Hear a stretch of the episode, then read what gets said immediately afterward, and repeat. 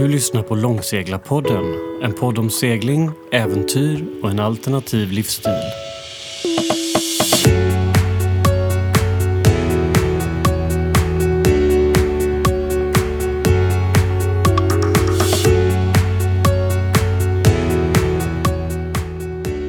Anders Eriksson är sjökapten och ensamseglare. 2018 till 2019, under 223 dygn, seglade han som första svenska ensamseglare nonstop jorden runt. Hans resa blev mycket uppmärksammad då han delade den i vad som kom att bli en mycket välbesökt blogg. Idag ska jag prata med Anders om säkerhet och sjömanskap. Du lyssnar på Långseglarpodden och jag heter Niklas Rode.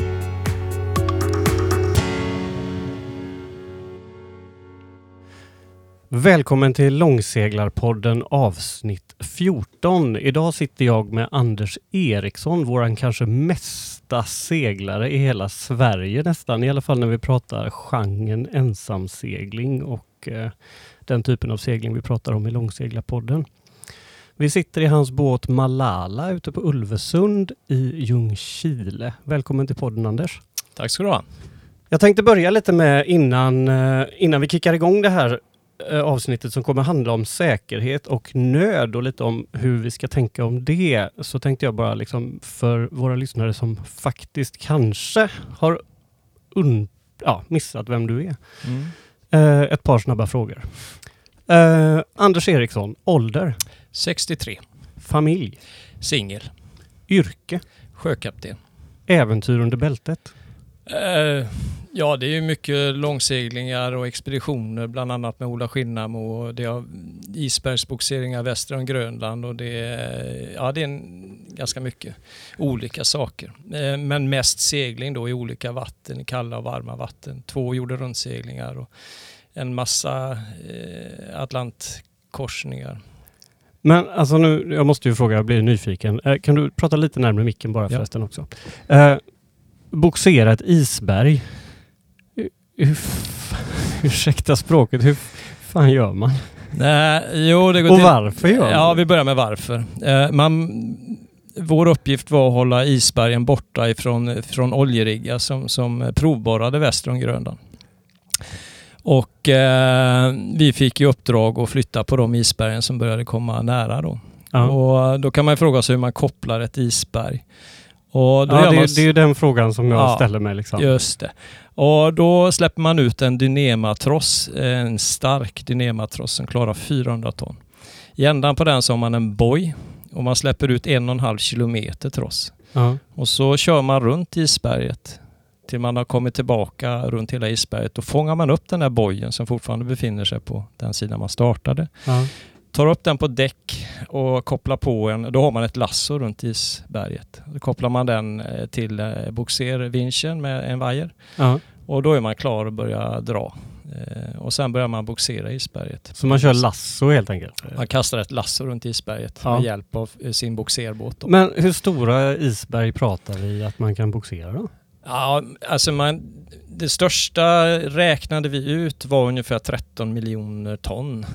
Det är jättestora eh, massor, men det är, det är ju inte gigantiskt för att vara isberg. Men, men, Nej, men det blir ju ändå... Ja. Och den storleken av isberg kan man nästan inte få upp någon fart. Det, man får ligga och köra med, med, med bra med drag i grejerna och det tar liksom en timme innan du får igång ett momentum. Eh, så det, tar, det är så otroliga mm, stora rörelsemängder det handlar om. Ja. Så ett sånt stort isberg eh, som dessutom är påverkat av strömmar och vind och sådär, det kan man inte boxera i någon högre fart men du kan styra det ur vägen för, för riggen. Ja. Så vår uppgift handlade om att eh, skydda de riggarna som låg där från flytande isberg. Det är ju ett, eh, alltså det är ju ett yrke som jag läste att jag skulle passa bra som faktiskt Ja. i det här illustrerad vetenskap hade någon sån här, ett, ticka Ja. i lite boxar och så får du reda på vilket yrke du skulle ha. Och då sa de att ah, men du ska boxera isberg. Okej, all right. Så jag, och så tänkte jag liksom att det finns väl ingen jäkel som boxerar isberg, men det gör det faktiskt så närmare än, än jag trodde. Ja, det är sant. Eh, det är sant. Eh, jag, jag läste faktiskt om det där i någon, någon äventyrsroman när jag var ja, för väldigt länge sedan. Eh, om, man, om de skulle fånga upp isberg i Antarktis och boxera upp till Persiska viken och, och eh, till de törstande. Eh, ja just det, de hade någon plan där ja. ja det var det. någon plan där. Ja. Men efter att ha gjort det så, så inser jag att det är en helt omöjlig eh, tanke. Det går inte. Ja, man får en jävla stor båt i alla fall. Ja, du kommer inte upp i någon fart och sen kapsejsar isberget ganska snart för det eroderar ju under vattnet eh, väldigt fort och det tappar, det tappar, det tappar sin stabilitet och du drar ju liksom bara på den övre delen i ja. vattenytan. Sen har du nio tiondelar av, av isberget sticker ner i vattnet. Ja, precis. Och det leder ju till att förr eller senare så drar du runt isberget. Ja. Och då får man ju mm, lite delikata problem för att nästa lassoförsök ska fastna på helt runda ytor. Ja. När det hamnar upp och ner i isberget och då är det svårare. Ja. Eh. Men vilken typ av båt har du när du gör eh, sån här eh, grej? Då jobbar jag på en, en jättestor boxerbåt, en ankarhanterare kallas den och vårt vanliga jobb med det fartyget var att boxera oljeriggar i Nordsjön, flytta på oljeriggar. Mm. Så då plockade vi upp deras ankare på däck och sen boxerade vi riggen till en ny position och så la vi ut ankarna och sådär. Så det var vårt, vårt vanliga jobb. Aha. Och så ja, just den här, det här året så fick vi det här specialuppdraget att boxera isberg då. Ja. Men alltså, här eh, när vi pratar om det du har gjort och så vidare så kommer vi fram till att det är en äventyrare av rang som sitter här eh, framför mig. Uh, och du ser på något sätt ut, även om man ser att du har några år i kroppen, så har du en jäkla glöd i ögonen och du ser jäkligt pigg ut liksom och på något sätt så ser du liksom ut som att du är 25 fortfarande. Är det, vad, vad, fick dig att liksom börja med alla de här grejerna från början? V vad, är det som har gjort att du har längtat ut till den här typen av liv?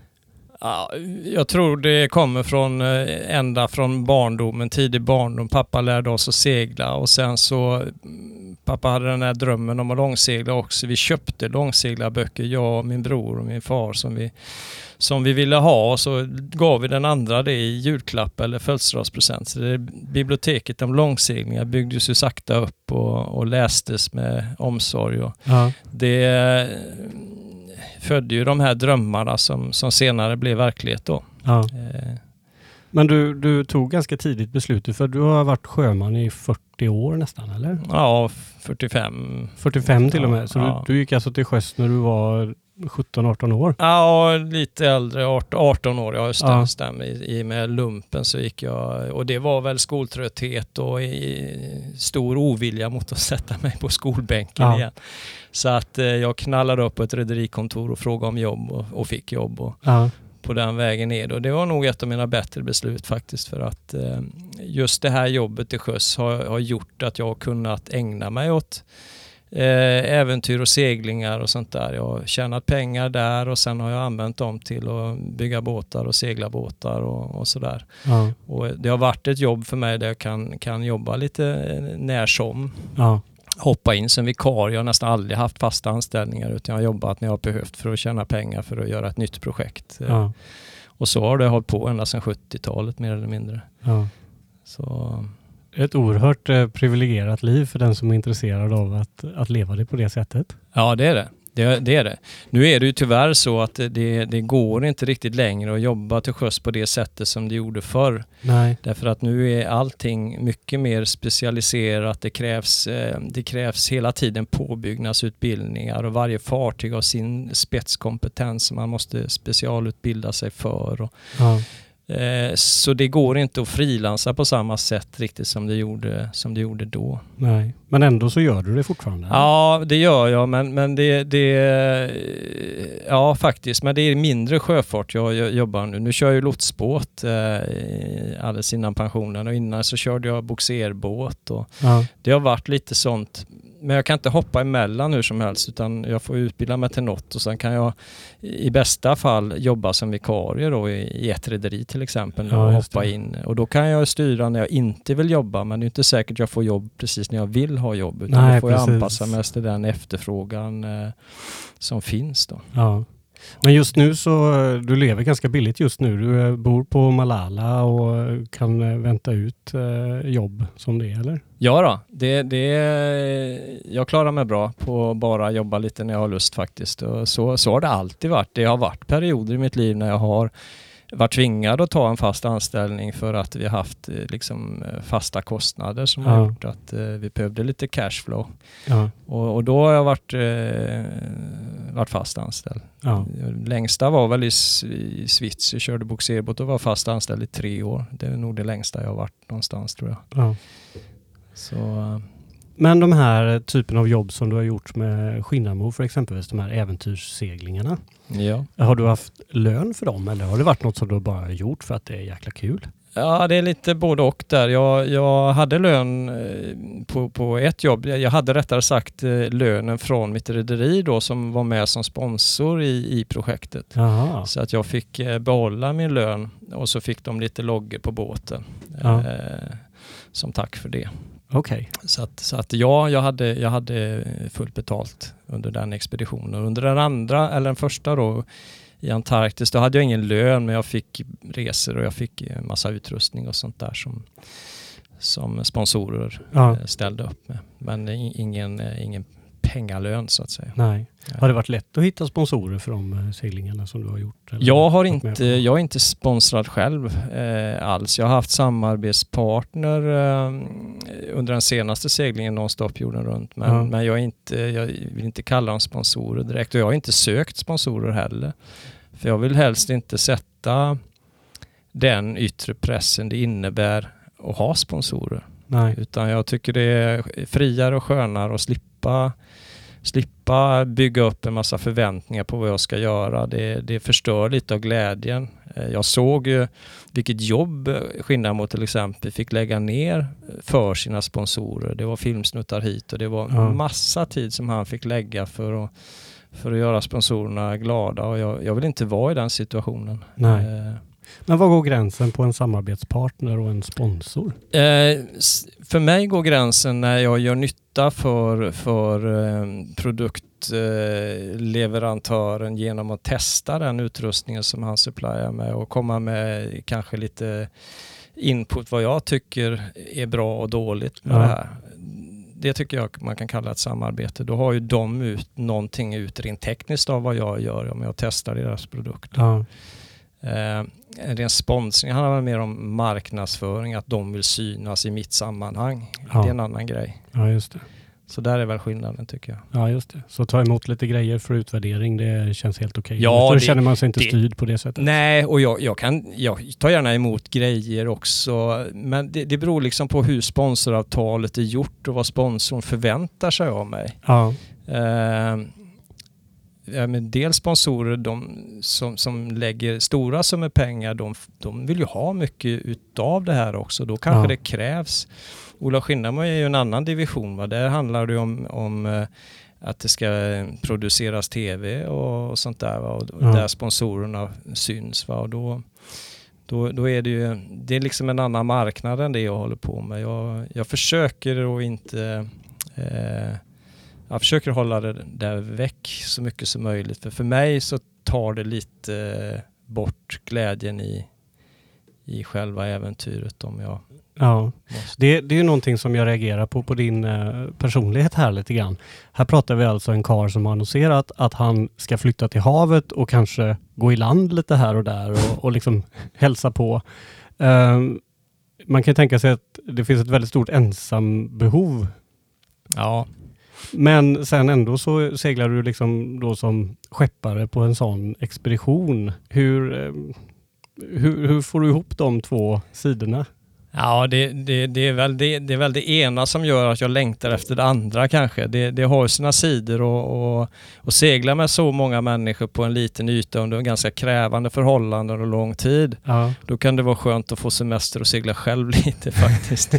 det, för man, det tar så mycket av en när man måste hela tiden ha ansvaret och ja. sen se till att allting fungerar ombord och sådär. det, det är en stor befrielse för mig att, att slippa ha det ansvaret slippa bedöma och bli bedömd och, och istället bara bara vara själv ute på havet. Jag, jag har alltid tyckt om det. Eh, från början var inte solosegling ett själva en ändamål utan jag ville väl hitta någon partner och segla tillsammans med. Men jag har aldrig lyckats riktigt göra det Nej. som har fastnat eh, på heltid. Och då, då blev det att jag fick antingen låta bli att segla eller segla själv och sen över tid så har jag lärt mig att, att tycka om eh, det är liksom som en slags semester ifrån att vara människa och mänskligheten och vara där ute. Och Ja. jag eh, brukar tycka om det.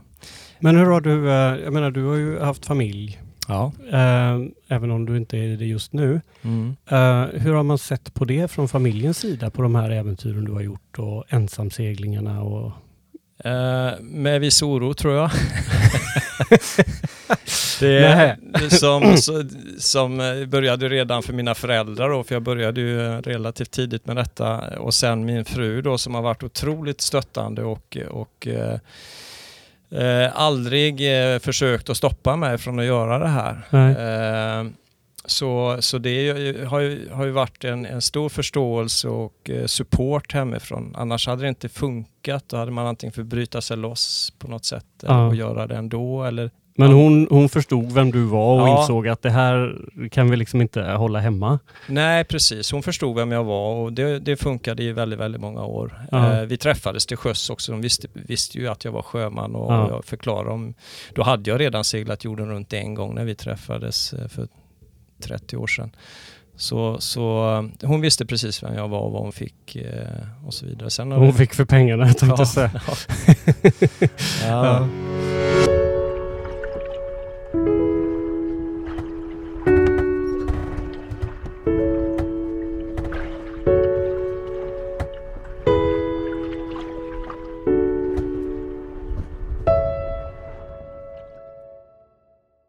Eh, vi ska väl kanske eh, komma in på det ämnet som vi faktiskt, eh, som jag i alla fall har annonserat för dig att vi ska prata om utan att dra, dra ut på, på allt det andra för länge.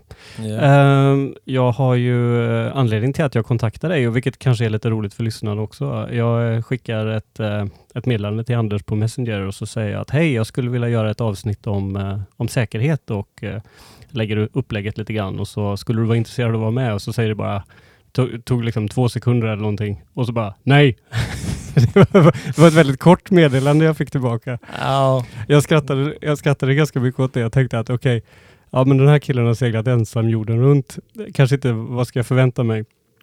Men så i alla fall så, så tar det ett dygn tror jag, eller något sånt där va? Och så, och så ja. kommer du tillbaka med, ja men det här säkerhet är ju ganska intressant ändå. Kanske jag kan tänka mig att vara med.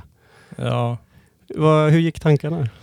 Nej, men jag, jag, jag har ju märkt ofta att, att mina tankar kring säkerhet skiljer sig ganska mycket från, från andras tankar kring säkerhet. Det är väl inte så konstigt i och med min bakgrund från, som professionell sjöman och, och soloseglare då så skiljer ju den sig ganska mycket från en vanlig familjeseglare som seglar till Västindien. Både vad det gäller erfarenhet och vad det gäller sättet att segla på. Ja, Och, och, och, och, och jag har alltid varit lite intresserad av säkerhet och framförallt reagerat lite grann på, på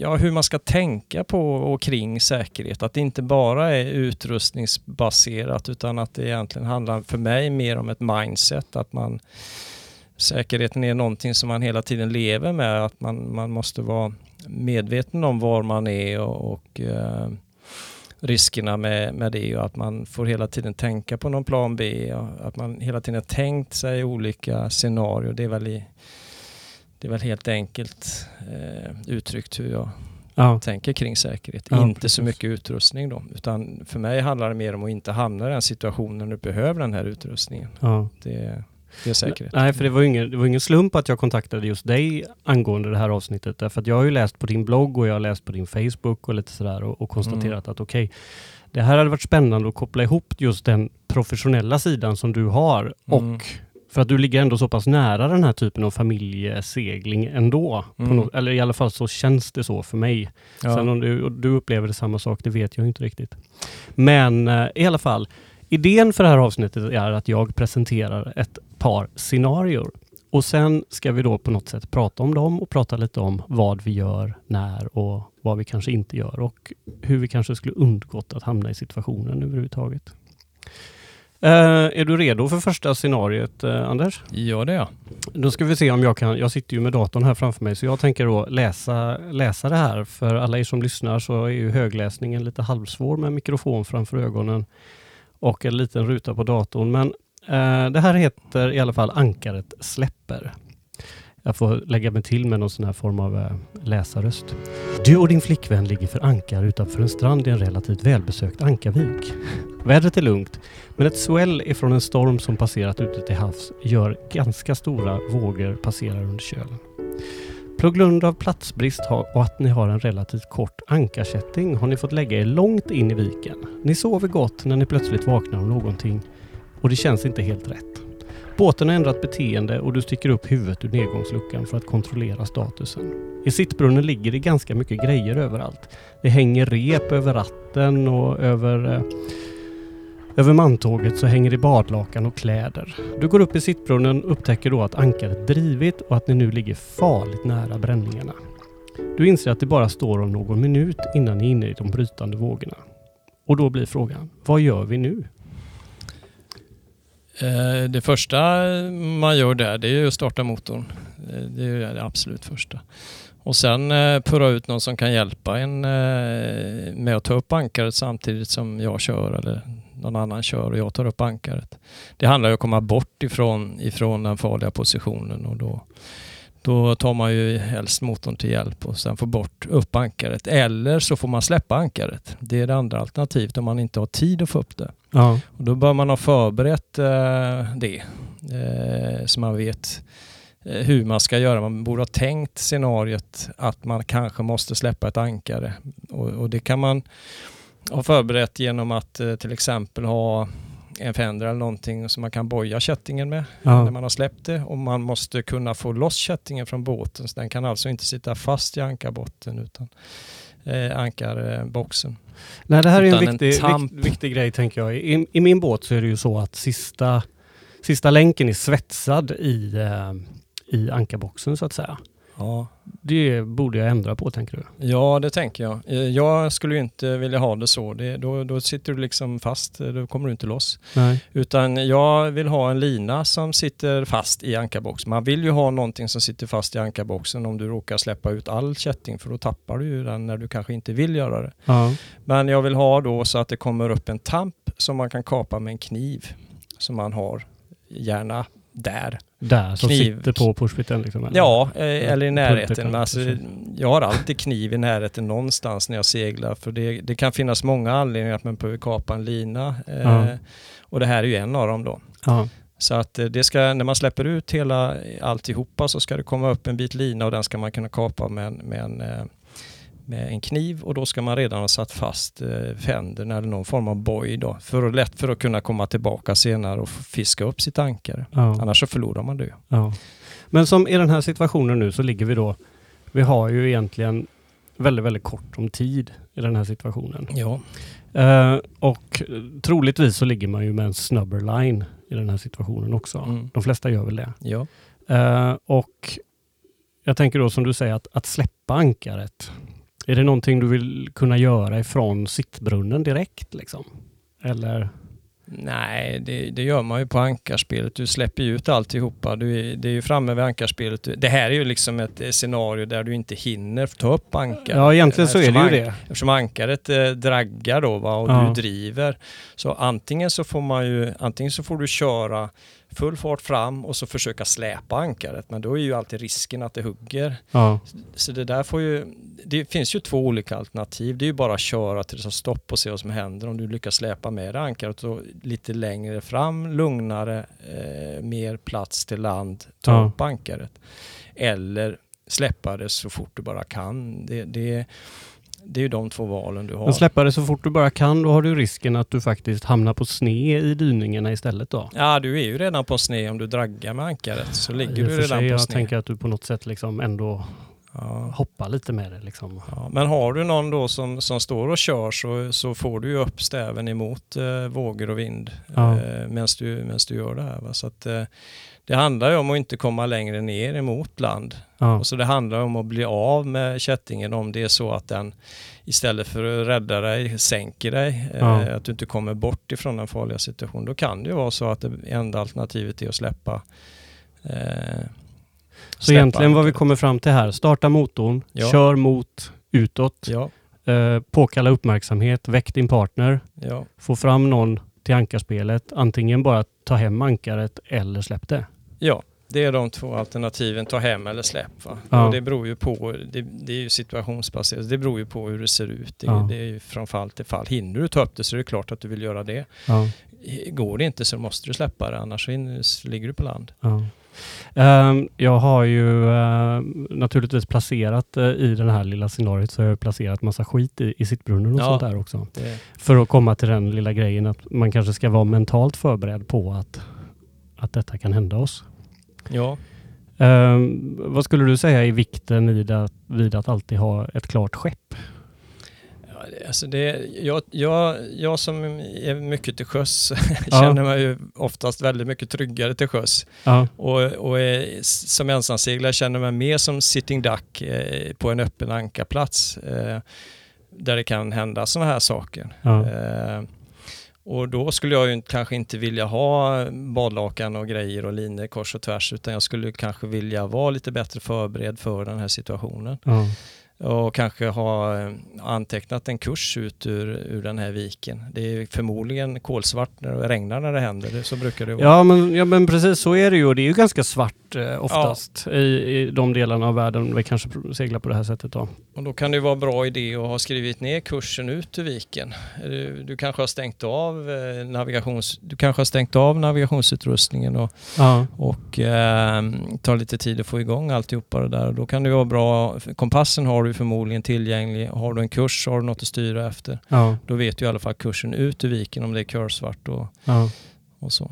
Och också Eh. skapa sig en mental bild av Ankarviken. Ja, lite grann. Ja, precis. Och det är lite det tänket kring säkerhet som jag menar eh, att det ska vara situationsbaserat, att man hela tiden tänker på var man är och vad man kan göra för att ta sig ur den situationen som man kanske möjligen hamnar i. Ja, Så, så det var ju ett bra exempel här. Eh, Att man har tänkt tanken hur, får jag, hur kan jag släppa ankaret ja, och hur kommer, kan jag komma bort ifrån den här situationen på ett, på ett så bra och effektivt sätt som möjligt. ja.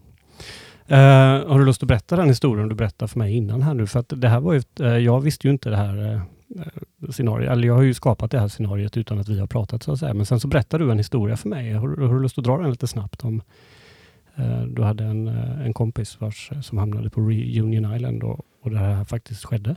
Ja, jag, jag kan inte så mycket detaljer men det var en, en god vän, en otroligt erfaren eh, kvinnlig ensamseglare som seglade i den här long route, eh, samma som jag gjorde nonstop jorden runt. Hon har seglat tre, fyra varv runt jorden i mest i, i eh, Roaring Forties och där nere. Så hon är väldigt erfaren och otroligt kompetent och försiktig. Men hon hamnade på en, på en beach i eh, Reunion Island, ungefär samma eller liknande scenario.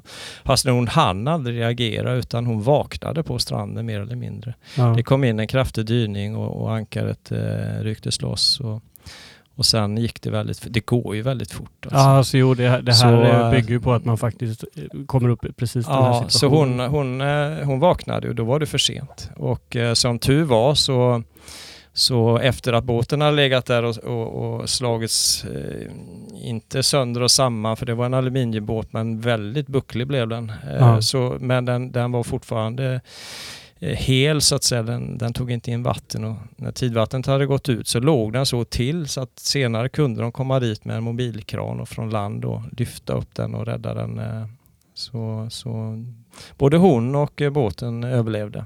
Men eh, kunde hon fortsätta sin segling? Ja, hon fick göra en massa nödreparationer då eh, och eh, sen seglade hon från Reunion Island via eh, Goda Hoppsudden och upp till Västindien och sen hem till eh, Holland där båten var byggd. En Koopman 39, en byggd i aluminium. Ja. Så sen den slutgiltiga upp, eh, reparationen gjordes på varvet där båten var byggd. Ja, Då fick de liksom rekonstruera alla spant och stringers ja, och det sånt blev där. så pass mycket skador. Jo, ja, det var ju halva, flera meter skrovsida som var helt inbucklad en halv meter. Så att det var ju Ja, fantastiskt stark båt till att börja med, annars hade den aldrig överlevt. nej. Innan vi sticker in till, eller innan vi hoppar på nästa scenario. Eh, om vi säger liksom säkerhetstänket på en stor, eh, på en boxerbåt för exempelvis. Versus en, en segelbåt. Alltså en professionell miljö där man har manskap och man följer försäkringsregler och så vidare. Hur, hur, hur är säkerhetstänket upplagt? Eh, det är ju mer schematiskt upplagt med en säkerhetsorganisation med punkter och det är checklistor och det, det är riskanalyser och allting sånt där som görs i det dagliga arbetet. Eh, ska man byta en lanterna så är det vissa saker som man ska göra. Man ska, man ska göra en riskanalys, vad som kan gå fel och så vidare. Man ska, är det någon större operation så ska man göra toolbox talk som det, som det heter. Om man ska boxera någonting, då ska man gå igenom hur proceduren ska gå till och eh, sådär. Så det, det är ganska mycket eh, byråkrati kan man kalla det kring eh, de flesta åtgärder som görs professionellt till sjöss. Sen Ja. är det också mycket övningar och Mm. utbildningar. Ja, Vi, vi, nu för tiden, och det blir ju allt mer, eh, vi måste ha massa olika typer av utbildningar för att få jobba till sjöss. ja, Eh, och vi måste, vi måste kontinuerligt öva. Eh, och det, alla övningar ska dokumenteras och bokföras och sådär. Så att det, är- det är väldigt mycket fokus på, på säkerhet i den professionella sjöfarten. Ja. Vad, vad skulle du säga att du, om, om du skulle ta med dig någonting från det till den här typen av segling? Nu har ju du säkert gjort det eftersom du har det mindsetet, men om du skulle liksom vilja säga till andra kanske att det här är en jäkligt bra grej. Jag, jag tycker att i princip så handlar det om att, att i huvudet ha alla de här sakerna som vi har på papper där. Ja, Att man tänker vad kan man göra? Till exempel om, om det skulle börja brinna på ett fartyg så har vi liksom checklistor för vad vi ska, vad vi ska göra i vilka olika steg. Stänga brandspjällen och, och, och ja, det finns en hel radda med åtgärder som ska göras Ja. efterhand. Va? Och det där kan man göra på sin segelbåt också. Eh, till exempel så kan man ju eh, göra en lista för, för brand då. Och där kan man ju skriva var finns alla brandsläckarna? Jag är säker på att eh, många, även om de bor i sin båt, inte vet precis var alla brandsläckarna är. ja, Har du det på ett papper som, som finns där när det börjar brinna så kanske det kan hjälpa dig. ja, Och, och eh, får du läckage till exempel och du kan ju ha en besättning som inte känner till allting. Det kanske inte har övats. Ja. Övas borde du göra även på segelbåtar som är ute och så man har det där tänket i sig. ja, Och till exempel läckage så kan man ju ha listor där det står var finns bordgenomföringarna, var finns eh, eh, såna här träkoner för att plugga igen hål, var finns eh, annan utrustning som kan hjälpa dig i en läckande båt. Ja, Och, och, bara det här att tänka de här olika scenarierna gör att du blir bättre förberedd för det och istället för panik kan kanske eh, lösa problemen och, och eh, rädda båten och dig själv. ja, Samma gäller ju roderhaverier och allting. Ha en plan för, för eh, hur, hur gör du om rodret eh, går av, ja, går sönder, du tappar styrningen, eh, styrvajern till ratten går av. Hur, du för, har du tänkt tanken på hur du ska reparera det där? ja, Förr eller senare händer det. ja. Tror du att folk är för lite förberedda när det kommer till det mentala? Helt klart ja. Det tror du? ja Ja. det tror jag faktiskt. Eh, Tror du att folk är förberedda vad det gäller utrustning? Ja, men det gäller, de flesta är nog ganska väl förberedda när det gäller typ räddningsutrustning och, och sådana här saker, livflottar och sånt. Det tror jag nog att, att de flesta är. Eh, sen är det väl väldigt olika på hur, hur bekanta de är att hantera den här utrustningen. Ja, Det är, det är minst lika viktigt att man vet hur man använder den som att ha det ombord. absolut.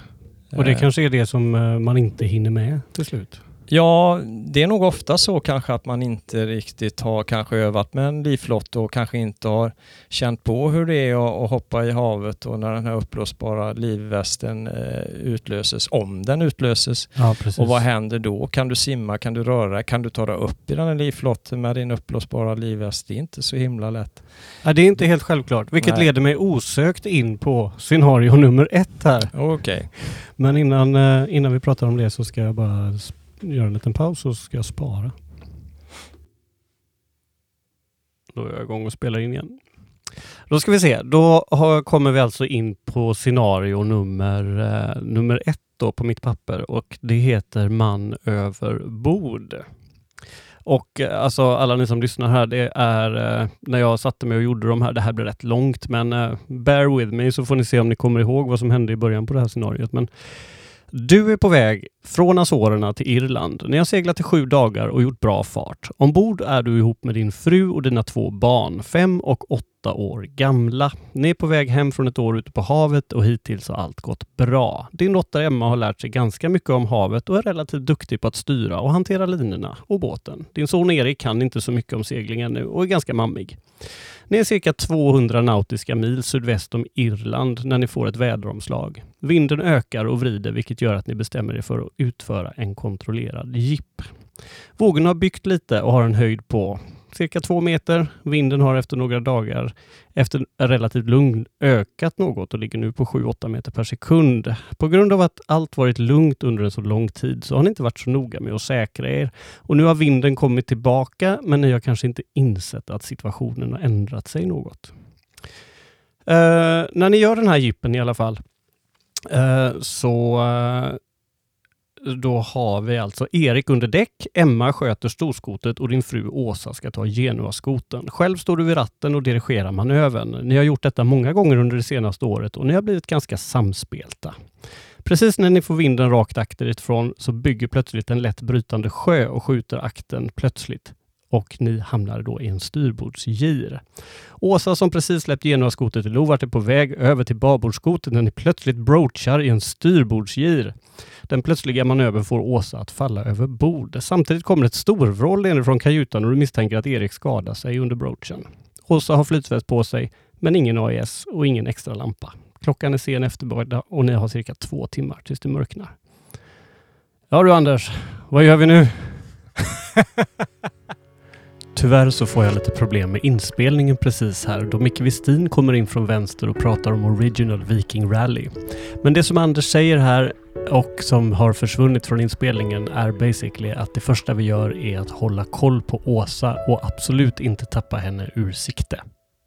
Vad gör vi först här? Alltså Ja, du det- sätter någon till att kolla på Ja, Åsa. det är det viktigaste. Ja. För att hitta någon, som, hitta någon ibland vågorna som, inte, som man inte kan pejla in på något elektroniskt sätt. Det, är- det är mycket svårare än, än man tror. ja, för jag tänker nu, nu har vi då kanske två meters sjö.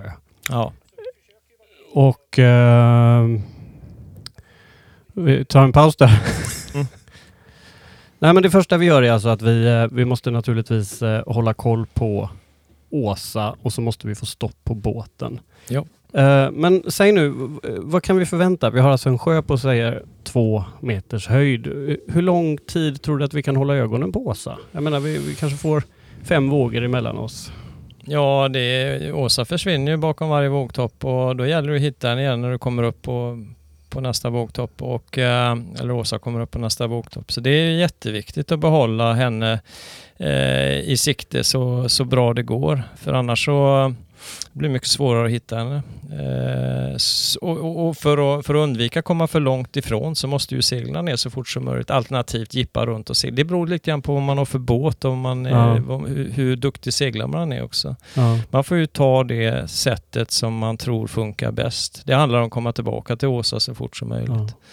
Och snurra runt båten. Jag tänker på de här eh, man över bord. eh, Alltså nästan alla plottrar idag har ju en man över bord-knapp. Ja.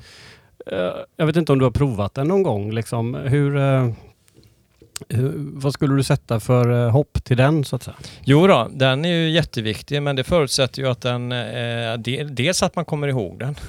Ja, precis. Och, och, och att den är att den är igång, det är ju inte alltid som, som jag har inte alltid eh, navigatorn igång mitt ute på havet. Nej. Utan eh, då får man ju sätta igång den och då har man ju redan, och det kan man ju inte börja hålla på och pilla med liksom om Åsa ligger i vattnet utan Nej. då får man ju då får man ju, det kan man göra om man har den framför sig, om den är igång, då trycker man på mannen vid bord. Va? Ja.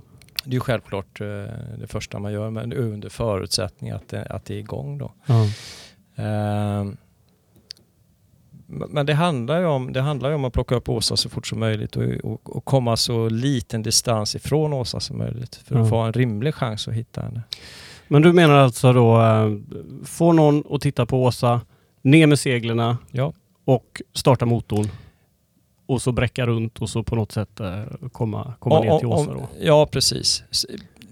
Återigen lite beroende på vad du har för båt och vad du har för, för kunskap och hur det är riggat och så vidare. Det Men- kan ju vara så att det är snabbare och jippa runt och, och i alla fall komma upp i vind med segel och sen ta ner segel. För att ta ner storen när, du, när det blåser kraftigt med vind, det, är inte, det, det gör man inte så lätt. Nej, man gör ju inte det. Nej, utan eh, så, så det är lite svårt att, att, att sitta och i detalj ta Men om vi, om vi tar, säg att det här skulle hänt med Malala då. Malala går Mm. för fulla ställ. Tre, Ja. fyra segel uppe. Ja.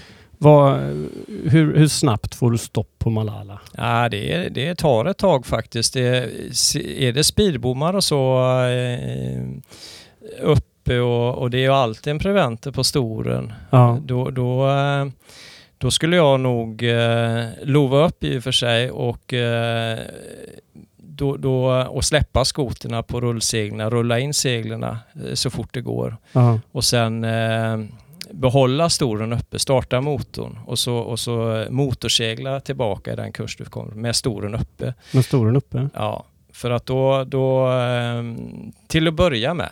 Sen får du välja när du närmar dig om, om, eh, om du ska plocka ner storen eller inte. Det beror lite grann på, det beror på ma- massa olika saker. Ja. Eh, men jag ska nog behålla storen uppe eh, faktiskt. Och motorsegla tillbaks med den uppe Ja. till att börja med och sen, sen eventuellt, för den är ju lätt att riva ner sen när det går emot vinden. Ja. Nu förutsätter vi ju att, att hon trillade över bord med vinden och det här scenariot var det ju så. ja Men precis. det behöver ju inte vara så. Det Nej, vara. absolut inte. Eh, Nej, men jag tänker liksom att, att ha mindsetet hela tiden, att, att ha liksom en inre checklista på ett par punkter vid en man överbord situation. Tror du att de flesta har det? ja, det, det, det vet jag inte. Har du haft det när du har seglat med Eh, folk? Ja, det är ju oftast att man, man eh, går igenom de här sakerna i alla fall, vad man ska tänka på om någon trillar över bord. Och där är det viktigaste tycker jag att man håller den personen som har trillat över bord i, i sikte. Ja. Och sen, sen, sen blir det ju situationsanpassat beroende på hur man färdas, vilka segel man har uppe, och vilken bog man ligger på Ja. och vilken båt man seglar. Och så Jo, men det blir det ju såklart. Så, så, men men det, alltså, det man måste göra det är ju att inte förlora ur sikte och komma tillbaka till personen i vattnet så fort det bara går. Liksom. Ja. Det, sen Vad kommer ju du- nästa problem. Ja, precis. För då kommer vi till problemet. Hur får vi upp Åsa ur Ja. vattnet? Ja, och det, det, det är också... eh, Ja, det är inte lätt till att börja med. Nej. Och det beror ju också på vilket skick Åsa är i. Ja. Och, och, Men om vi säger att Åsa har egentligen bara gått över bord där. Hon har kanske lite ont i höften över att Mm, det har rullat ja. över mantåget. Men värre än så är det inte. Nej, nej, men då är hon vid medvetande och, och ligger där i sin eh, flytväst förhoppningsvis. Ja. Eh, är en uppblåsbar flytväst och den har blåsts upp, vilket man aldrig kan vara helt säker på att den gör, men har den gjort det så ligger hon ganska tryggt och säkert, men hon har ganska svårt att simma och hjälpa sig själv Ja. fram till båten de sista meterna och klättra upp för en lejdare eller båtsteg eller vad det nu kan vara. Har man en annan typ av livväst, en eh, så kallad seglarväst, så kan man mycket lättare hjälpa sig själv.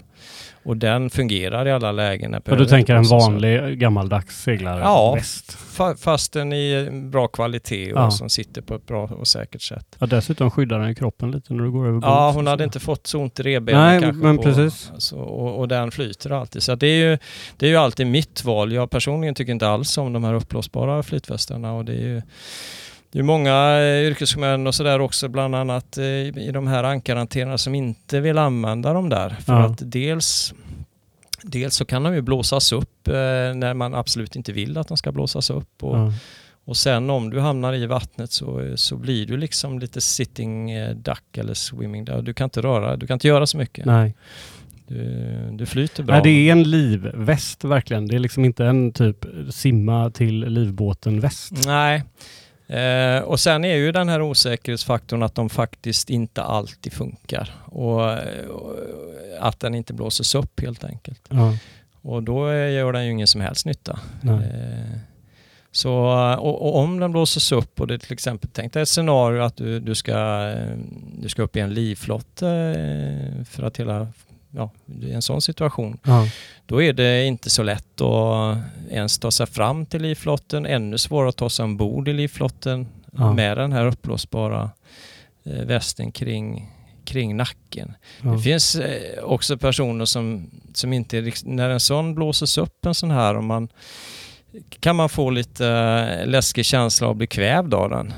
För, för att, ja, just det. Om man eh, inte är van vid om man det, inte är van vid det, för det blåses upp eh, fort och det kan smita åt runt nacken och det kan skapa obehagskänslor och panik eh, i en redan pressad situation. Så har man, eh, ja precis, om man redan är på väg in i paniken så skulle den kunna vara det som Ja, den skulle kunna, ja lite grann så faktiskt. För att, eh, över, så det, säga. det, det är inte behagligt tycker jag att ha en sån där eh, som smiter åt. Eh, man, man blir lite... Alltså jag, jag har ju testat själv. Jag har ju legat i en bassäng och, och med en sån där väst och Ja. försökt ta mig upp i en livbåt. Och Ja. det är i en bassängmiljö ihop med lite människor som spelar panik runt Ja. omkring en. Jag skulle inte säga att det är omöjligt men det är näst, man får vara ganska vältränad. Ja, det är svårt. Det Ja. är det. Den, den är ju vägen liksom och den hindrar dig från att simma och den hindrar dig till stor del från att hjälpa dig själv. Så, så eh, nej, de gillar jag inte. Du gillar inte dem? Nej, det gör jag inte. Nej, jag förstår. Eh, om vi skulle liksom gå in på lite preventiva åtgärder för att inte tappa Åsa över bord här. Vad, vad är liksom eh, tipsen där? Ja, man, man, eh, man bör ju vara kopplad eh, i de flesta lägena. Eh, så man ska ju helst inte, man ska ju inte kunna falla över bord. Nej. Men det slarvas ju med detta eh, ofta och, och, och här på Malala så har jag ett, ett eh, lite utanför boxen eh, tänk. Jag har gjort ett, ett övre mantåg som är i brösthöjd. Eh, bommen går precis över. Som går akterifrån hela vägen eh, fr- från sittbrunn, längst bak på sittbrunn fram till före masten. Som Ja. är najat i vant och stag och, och det tycker jag bidrar till, till säkerheten för det, de, den finns där alltid till sjöss. Ja. Det är inte, en livlina eh, måste du koppla varje gång och det kan hända att man slarvar med det. Sen är det också så att livlinan eh, fastnar lätt och eh, man kan trassla in sig i den och en del av säkerheten handlar ju också om att kunna jobba fort och säkert. Ja. Det här är lite annorlunda scenario kanske för en familjeseglare och en soloseglare hur man ska hantera, hantera den där biten. Ja, alltså det här behöver ju inte vara egentligen en... Alltså det här kan ju vara bara rätt utanför eh, i kustbandet här. Man Ja. behöver ju egentligen inte komma så långt för att det Nej. här ska vara ett eh, rejält scenario. Det, det, man ska använda alla till buds stående medel för att inte trilla över bord. Och där innebär ju också att man ska koppla livlinan på rätt sätt och det får inte vara för lång. Man ska inte, kan, har man kopplat den fel eller livlinan är för lång så att det är tillräckligt lång linje för att du ska hamna på utsidan, Ja. då är det ju väldigt svårt att ta sig tillbaka ombord igen. Ja. Så, eh, så använder man livlinan fel eller har fel längd på den Ja. så, så är, tillför den ju egentligen bara en falsk säkerhet. Ja, precis. eh, tycker jag. Ja, för jag, jag har konstaterat många gånger att den eh, alltså livlinan jag har köpt på, säg Hjärtmans för exempelvis, eh, att jag upplevt att den är för lång. Ja, Jag vet inte riktigt, men jag inser ju att om jag skulle trilla över bord med den och bli hängande i den ja, så hänger jag i en jävligt dålig situation. ja, det gör du. Jämfört med om den hade varit kortare då, för att. Ja. eller kanske längre. För Ja, du får ju inte, nej inte längre. Du får inte, du får inte passera mantåget för då, då, är, då är du i en jättefarlig och svår situation. ja. Eh, så att den ska vara så kort så du inte kan trilla annars, så, annars gör den ingen nytta. Nej. Eh, utan den, den måste vara, vara kort. Ja.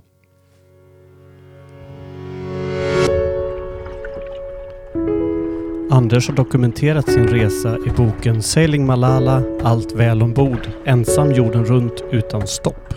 Du hittar den på båtdock.com. Eh, Anders, vi fick ju faktiskt aldrig upp Åsa ur, ur vattnet här tänker Nej. jag på. Hur, eh, hur får vi upp Åsa ur vattnet? Ja, nu, nu um, om jag förstod det rätt så, så var Åsa inte värre skadad än att hon kunde hjälpa till och ta emot en tam kanske och sätta fast sig själv i sin eh, förhoppningsvis eh, livväst med en lyftögla. Ja, Får vi hoppas att hon har, annars får vi hjälpa till med, en, med någonting som eh, hon kan lyftas i. ja. En livboj eller någonting annat. Eh, och, och då får man ju, man, vi orkar ju inte lyfta Åsa upp eh, utan hjälp av en vinsch. Nej, precis. Och då är väl det lämpligaste, då får man ju ha något som sitter högt upp och det är ju ett fall då som, som, som man får använda för att, för att lyfta upp Åsa. Alternativet att man tar ut storbommen och, och, och eh, riggar till den på något sätt. Ja. Jag skulle nog tycka att det är snabbast och enklaste med ett fall eh, från masttoppen. Eh, Men eh, kan hon inte bara ta eh, badstegen? liksom? Jo, det kan hon väl göra om hon... Om hon, eh, om hon det kan hon göra, absolut. Ja. Det, nu förutsatte jag att hon inte kunde ta sig upp själv. Annars Nej, jag vet inte riktigt. själv, alltså så- grejen är som så här, jag har ju själv legat och liksom eh, lagt båten ute på havet, hoppat i och, Ja. och tvättat eh, rodret lite grann. Ja, Och det ska inte så jäkla mycket till förrän det blir ganska skrämmande med ett skrov som slår i vattnet och badstegen blir nästan som en kniv som sticker upp och ner ur vattnet. Ja. Liksom. det är riktigt. Så, så frågan är, om, blir det bra att simma fram dit även om man liksom, eller ska man ta det andra alternativet ändå? Det beror på, det beror på Åsa faktiskt. eh, Och hur hon, eh, hon är tydligen... eh, Åsa är fit som fasen. Hon, Ja. är, ju- hon är en riktig trophy wife. Ja, då, då, då kan Åsa klättra. no worries. Jag har ju själv legat på utsidan mitt i södra oceanen och skrubbat långhalsar med, och tagit mig ombord igen. Så att, kan jag fixa det så kan Åsa fixa Då kan Åsa också fixa det. det. Ja. Har vi löst det scenariot då tänker vi? Eller? ja då, kan Åsa klättra där så har vi löst det. Annars får vi hissa upp henne med ett fall. ja. Du, nu ska vi, eh, nu ska vi ha av förslaget. Ja, Så ska vi se om vi, om vi kan lösa det också. ja, Det är också en sån här lurig grej tänker jag. Då. okej. På en ensamsegling, nu är du ensam i alla fall Anders, så nu Ja. får du sköta dig själv. Känns tryggt och Ja, bra. det är gott. Ja. På en ensamsegling från BVI hem till Skandinavien så eh, ökar plötsligt vinden och du bestämmer dig för att ta in lite på Genuan. Storen har du revat för en stund sedan och är nöjd med den segelsättningen. Du har ganska mycket tryck, 9 meter per sekund undantagssegling, men du börjar veva in Genuan så känner du att du har ett högre motstånd än normalt. Eh, du tänker att det beror på vinden och tar hjälp av ett vinschhandtag. Eh, plötsligt så hör du en smäll och riggen blir slapp. Och du inser att jävlar, uh, ursäkta uttrycket, jag har gjort bort mig här. Jag har, eh, jag har vevat in mitt extra fall i, i Genuan. Och nu på grund av det så har vi fått så mycket belastningar att vi jag har helt enkelt vinschat av mitt förstag. Eh, och eh, det här fallet har du tänkt att ha för att säkra masten i en sån här situation. Och nu eh, svajar masten ganska rejält och hänger bara i seglet. Va, va, va, va, va, va, Vad gör man? va, vad gör vi nu Anders? Ja, det... Mm. Ja, det låter ju som om, om nu alltihopa sitter fast eh, och runt och ner så, så är det ju inte bara seglet och profilen som seglet sitter i utan även det här fallet som, eh, som är tight för då har vi vinschat fast det. Ja, Så du har ju vinschat fast, borde så ju- egentligen så sitter nog masten. men borde du... ju sitta och sen finns det några kutter, finns det något inre Ja, förstånd? nej, nej, nej, det gör det ju givetvis inte. Då. Finns, och det finns inget eh, ytterligare spinnakerfall eller någonting du kan Nej, det är använda? kört alltså. Det är Ja, kört. okej. Ja, men för att rädda masten i så fall då får man ju ta, ta eh, antingen om du har en dirk som är stark nog i din ena, som ta en, en lina akterifrån då. Eh, Eller stor, last resort är ju att få ner storen och så sätta sätta storfallet eh, åt det hållet som en första åtgärd. Sen får man ju försöka få upp någonting. Eh, Ja, men för det är ju det som Men- vi kommer till. För att jag menar säkra, säkra riggen. Um, alltså vi vill ju egentligen inte belasta riggen här. nej, alltså seglar vi med vinden, Ja, det var ju det vi gjorde. ja det, är det, det gör vi. Då är ju, det bör ju inte vara några större problem att riggen ska trilla ner. Nej. Då har du ju pressen akterifrån så att eh, det, det, du bör ju ha tid på dig. Ja. Det, så, så det låter ju inte som det låter inte som det skulle vara en paniksituation om du seglar i akt eller vind där. Nej, egentligen är det ju inte det. Nej. Och det är det jag tänker också. Men tror du det är lätt att man får paniken? Ja, det kan det nog vara. Eh, För egentligen skulle du kunna ta en kopp kaffe här och baka bröd. Liksom. Ja, det skulle du nog kunna göra så länge, så länge situationen är stabil. Men, men eh, paniken eh, kommer ju alltid lättare om du inte har tänkt igenom scenariot innan, om du inte har mentalt förberett dig för vad som kan hända. I, och det gäller ju alla situationer. Ja. Det är därför så bra att tänka den här eh, tänk om-leken. Att eh, tänk om det här händer. Och bara man har tänkt tanken så har man ju också formulerat någon form av åtgärd i hjärnan och, och det, det är viktigt. Och, det är det jag tycker säkerhet handlar om lite grann. Att man tänker på vad som kan hända och vad man kan göra åt det när det händer. Ja. Då är man bättre förberedd och då är risken mindre att det blir panik och, och eh, kaos ombord. Ja. Jag tänker så här, alltså eh, på den seglingen jag gjorde så hade jag i alla fall med mig då en, ett, en vajer som var liksom lika lång ungefär. Den skulle kunna ersätta ett stag. Ja. Men däremot så fanns det egentligen inget jättebra tänk för hur jag skulle sätta fast den där vajern. Liksom. Nej. Eh, Så även om vi får ner ett stag nu så befinner vi oss ganska långt ut. Vindarna går ju dit de går och vi kanske är next stop Bermuda liksom, för att Mm. få, få ordning på det här.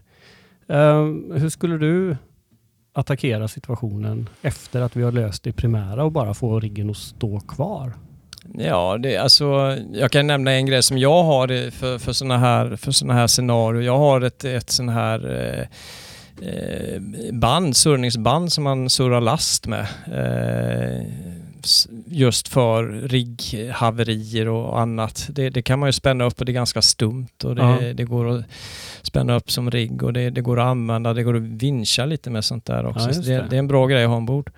Eh, men då, du nu säger att du har säkrat det så pass att masten står, då får man ju bedöma om, om det räcker för att kunna segla eller om man måste göra någon ytterligare Ja, men säg att vi, vi kommer in på det här, för att det där är ju en väldigt intressant tanke du nämner nu med spännbandet. Det, det har jag aldrig tänkt på. Nej, Hur, hur skulle du då fästa det i masttoppen? Eller fäster du ett rep i masttoppen, binder fast spännbandet i repet och sen spänner ner i relingen? Eller hur, hur går du tillväga? Ja helst vill man ju upp spännbandet i riggen och då underlättar det om man har steg i masten och kan klättra upp med, med ena ändan. Ja. Annars så får man ju hissa upp det med, med i, ett, i ett fall till exempel och använda andra ändan för att... Men det, den biten, det beror ju helt och hållet på vad du har för... Det är ju enklast att göra med ett fall om du har ett fall som är starkt och stumt nog. Ja. Fördelen med det här spännbandet är att du har ju en vinsch i spännbandet och du kan ju liksom eh, spänna upp det. Det skulle kanske passa bättre till exempel om ett undervant går av. ja, just det. Eh, då kanske du inte har, då passar det inte med ett fall och säkra med på samma sätt Nej. kanske. Då kan ju spännbandet eh, vara en bra lösning. Men hur fäster du spännbandet i masten? Ja, det beror ju på det, i, hur masten ser ut, vad den har för typ av... Eh, ja, alltså som första året så kanske bara runt spridaren eh, på lovartsidan. Ja, ja, på andra sidan, så att på säga, andra alltså sidan. runt ja. bara. Ja, runt masten där på något sätt. Eh, det är ju sånt där som man bör ha tänkt igenom innan. Eh, Ja. Ja, det, är därför, kan... det är ju därför jag är här, därför att du har ju troligtvis tänkt igenom väldigt mycket av detta innan och nu har jag fått ett, och alla vi andra också som, som lyssnar, ett jäkligt bra tips. Spännbandet är ju fenomenalt. Ja, spännband är bra. Dels är de starka, de är lätta att stuva, tar inte mycket plats, de är billiga att köpa och eh, du kan spänna upp saker med det och eh, det är stumt. Det används ju för att surra last med så att det, det ska ju vara stumt. Och vi kan lägga till det till buntband och silvertejp. Ja, absolut. Tycker Och jag. spännband. Ja. Men detta leder ju oss också in lite på det här med alltså, vilka verktyg vi har som vi kan liksom ta hjälp av ombord och som inte bara är till för att kanske fixa grejer utan liksom, vilka, vilka verktyg skulle du säga ingår i din säkerhetsutrustning i stort sett? Ja, eftersom du frågar mig, jag har seglat nonstop jorden runt så är det svets för det första jag skulle säga. Men det är ju ingenting som normalt finns på båtar. Ja, Kanske inte ens bör, men det räddade mig i många situationer med alla vindrodor som gick sönder. Ja, Men en annan bra sak är ju en, en vinkelslip med batteri till exempel. Om, om man nu skulle behöva kapa en rigg så sätter man sig inte med en bågfil och håller på. Det kan också vara väldigt svårt att och ta tid att skruva upp bandskruvar och sådär. Så att en, en batteridriven eh, vinkelslip är en bra grej.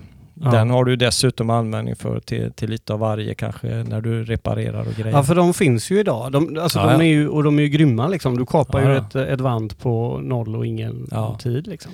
Det, det gör du och, och jag tror folk, eh, förr var det ju ofta så, kanske fortfarande, att folk köper stora bultsaxar. Men att klippa av en 19-trådig riggvajer på över 10 mm eller upp till 10, det är, Ja. inte, det är inte helt lätt alltså. Ja, det tar ju Eh, tid framförallt. Ja, du klarar nog kanske inte att knipsa. Jag har faktiskt inte prövat så jag ska inte säga att det inte går. Det beror Nej, på vad du har för eh, bultsax men, men eh, det krävs rätt mycket kraft. Jag hade ju en med i podden, Mats Olsson, som faktiskt förlorade riggen på, inte riktigt på det här sättet, men han Nej. förlorade den ungefär på samma sätt. Och han sa ju det att den här bultsaxen kan man ju bara glömma. Ja, jag, jag, jag, jag har ju inte varit i den situationen själv men jag, jag tror nog faktiskt det att man klarar nog kanske inte att... Jag skulle inte kunna klippa Malalas 12 mm undervant eller toppvant med, med för hand. Det Nej. tror jag inte. Men, men eh, med en batteridriven vinkelslip skulle det gå galant. Ja. Men du, du har alltså från det ena till det andra nu, så kanske inte kommer till säkerhet då, men du har svetsat mycket ombord under din... Eh, Ja, det råkade bli så. Jag hade med mig en svets och, och eh, det, var ju mycket, vindrorna tog ju rätt mycket stryk under Ja. den här resan. Vi var ju till sjöss i åtta månader nästan. Så det var ju en hel del reparationer och, och, och det här var just svetsen. Men det, det är ju ingenting som, som de flesta båtar Ja, vare sig jag, har eller... jag har faktiskt svets ombord numera. Ja, men du har en stålbåt också. Ja, jag har stålbåt också. Jag precis, nu har jag inte lärt mig svetsa riktigt än. Nej, det har inte jag heller, men det går att svetsa. Men det går att svetsa ihop någonting? Ja, Ja, ja, det klarar Ja, jag.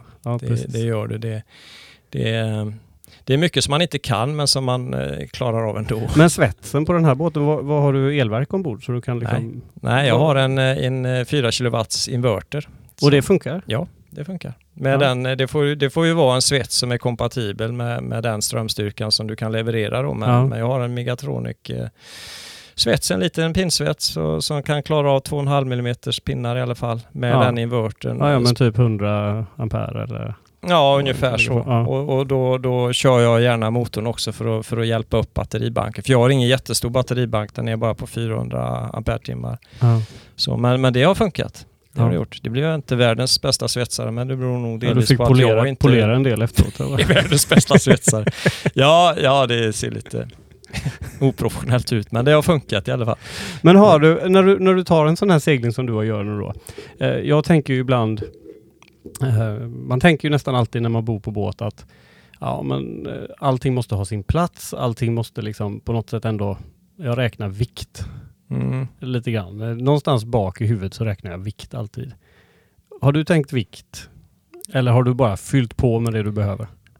Malala är ju inte en båt som, som är så viktkänslig riktigt. Eh, Hon väger ju 20 ton som hon är och, och Ja. 39 fot bara så att hon är ju hon är ju tung men den, den vikten som är den är ju oftast på rätt ställe så att nej det är ingenting som jag tar inte, jag köper ju inte en eh, vinkelslip som, eh, som är lättare bara för att jag tänker på, på vikten liksom. Nej, Utan, men, men köper du tre vinkelslipar eller har du bara en för exempelvis? Nej, jag har, jag har väl två faktiskt, men ehm, jag skulle gärna ha en till. Jag skulle inte, inte köpa en till bara för vikten, viktens skull. Nej.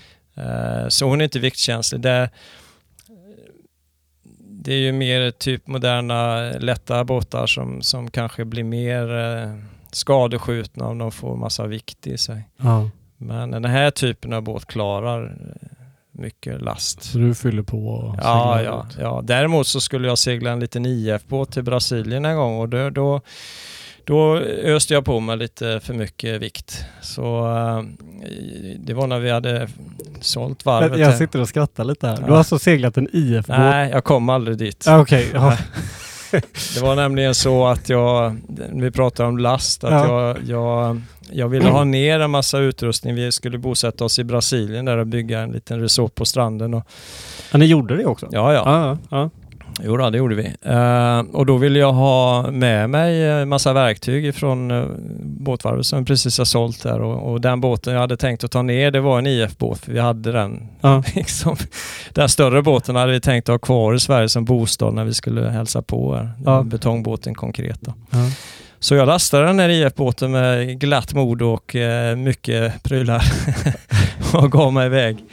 Eh, och upptäckte en bit ut på Nordsjön att det, det var blött det var på durken. Eh, så när vi började röra oss eh, i sjön där så, så var ju vattennivån bara någon centimeter ifrån durknivån i... Så det kom upp vatten i självlänsorna helt enkelt. Det var blött där hela tiden. Mm. Och ja, det kändes helt plötsligt väldigt långt till Brasilien så att eh, halvvägs över Nordsjön så, så tänkte jag, äh, skit i det här. jag seglar tillbaka. Jag hade faktiskt redan men, innan mätt, så jag visste att båten skulle kom, passa i en container så jag, ja. den fick åka container ner så flög jag. Ja, det är klart det blir jobbigt när man har den uh optionen i bakhuvudet. Ja, och det, familjen blir jätteglada naturligtvis. De tyckte inte alls om idén att segla till Brasilien i en överlastad IF-båt.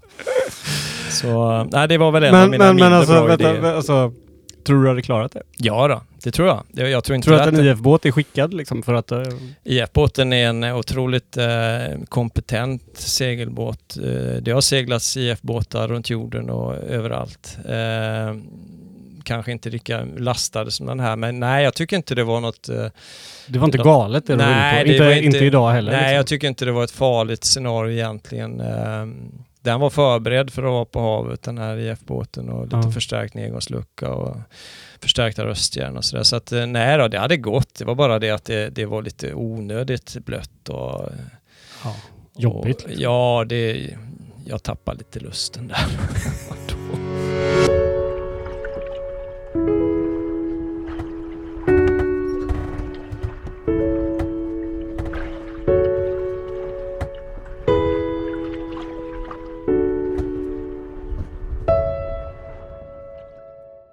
Och då, då, ska man, då ska man inte vara bange för att, att ändra en plan. Nej, men, det, är också, det är också med säkerhet det, att ja, göra. Men här, här dyker vi in på ja. ett annat ämne som ja. är ganska viktigt och, och, och, magkänsla och att faktiskt våga avbryta. Ja, det var bra att du tog upp det för att eh, det har i allra högsta grad att göra med säkerhet. Och, och där, det tänkte jag lite grann på när vi, när vi eh, nämnde det här med sponsorer och så här och, ja. och, och även kappsegling då jag tycker det är jättekul med, med kappsegling och alltihopa det där men det, det, får man en yttre press på sig att leverera då, då kan det leda till att säkerheten åsidosätts lite grann. Ja. Och den där pressen leverera behöver inte vara en yttre press, det kan lika gärna vara en press som man sätter på sig själv. Och med det vill jag ha sagt att, att det är ingen skam med att, att avbryta en segling eller ett projekt när man har en känsla av att det går åt fel håll och, och så vidare. Det får inte bli för mycket prestige i seglandet och i resan för då blir det farligt. Ja. Det gäller att veta när det är dags att avbryta. Ja. Och eh, det, det, det, är viktigt det där. Och jag, en, en kompis till mig, de hade en regel, det var några kompisgäng som seglade en båt och de hade en gyllene regel som lät ungefär fegast bestämmer. ja, eller om det, om, det, om det finns tvivel så finns det inga tvivel. Ja. Det är också en sån där ja. ramsa liksom. Ja. På något sätt. Men eh, nej, för du, du har ju ändå, alltså du har då avbrutit ditt IF-båtsförsök. Det kanske inte berodde så mycket på säkerheten utan snarare på bekvämlighet. Men uh, din första idé om att segla the long route ja. avbröt du? Ja, det gjorde jag. Hur, var, hur gick beslutet där? Ja, jag, jag, jag hade redan från början en liten dålig magkänsla för jag hade skadat axeln eh, några månader innan och eh, precis innan jag gav mig iväg så visade ett ultraljud att två senor var avslitna och det var en del skelettskador i, i, i leden också så att jag, jag var lite justerad när jag gav mig iväg men, men jag hade hållit på och förberett mig för den här resan i tre år så jag tänkte jag måste i alla fall iväg och pröva. Ja. Och det kändes allt bättre och bättre jag kom in i resan och kom ända ner till Brasilien.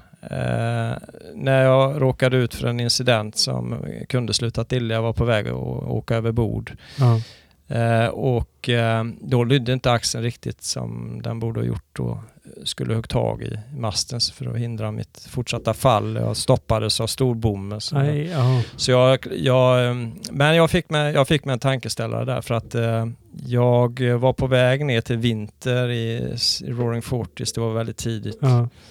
På säsongen och det berodde på att jag hade liksom eh, dratt igång en slags eh, kappsegling där mot en annan kille. Så det handlade om att vara först. Eh, ja, ja, det var så. Ja, det Ja. var lite så. Och eh, jag kände där någonstans att jag tappade Ja, magkänslan sa stopp helt enkelt. Jag hade lovat min, min fru att- att komma hem igen. Och där och då så kände jag att eh, fortsätter jag så kanske jag inte kan, eh, kan hålla det löftet. Så att eh, jag kastade in handduken där.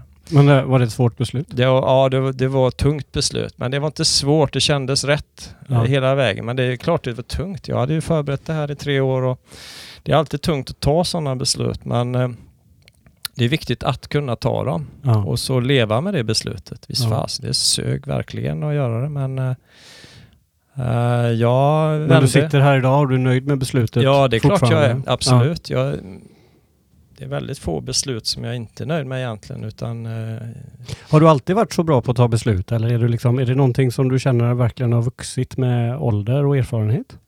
Ja, det är både och faktiskt. Jag tror att eh, åren till sjöss har lärt mig rätt så mycket. Det är mycket hands-on till sjöss och man måste fatta beslut när du i olika situationer på ett fartyg eh, och oftast måste det gå rätt fort också. Ja.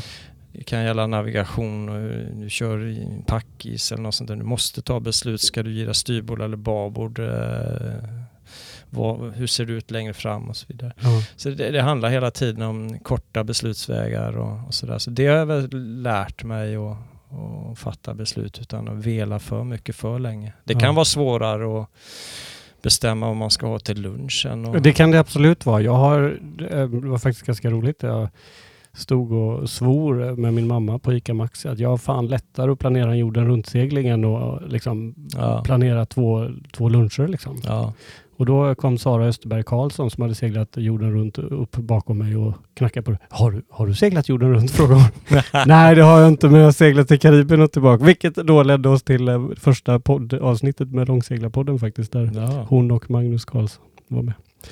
Ehm, har du, alltså, bara fråga så här. Ehm, med alla, all den här erfarenheten du har och alla år du har varit ute, har du haft någon situation där det verkligen har känts som att nej fan, det här kanske jag inte tar mig hemifrån? Eh, nej. Aldrig? Nej, inte, inte liksom när jag har trott att det här fixar jag inte eller att det här går åt pipsvängen. Det kan jag inte riktigt komma på att jag har varit så illa ute. Nej. Jag har ju varit i situationer där det har blivit riktigt jobbigt men inte, inte på ett livshotande sätt direkt sådär. Det kan se livshotande ut när de här jättestora vågorna kommer dundrande men Ja, det är det ju oftast, ser det värre ut än vad det är. ja. Så jo, en gång faktiskt. ja kom Eh, igen. Shoot. Det, och det, var, det var under min första jordrunt-segling. Då fick jag en eh, blodförgiftning till sjöss när jag var ensam. Ja. Eh, och det var ett litet sår på foten som inte, som inte ville läka. Men Ja. jag var 29-30 år och odödlig som man är i den åldern. Så jag brydde mig inte så mycket om det där såret utan eh, ah, det, men det, det, det gick på djupet och eh, ville inte läka.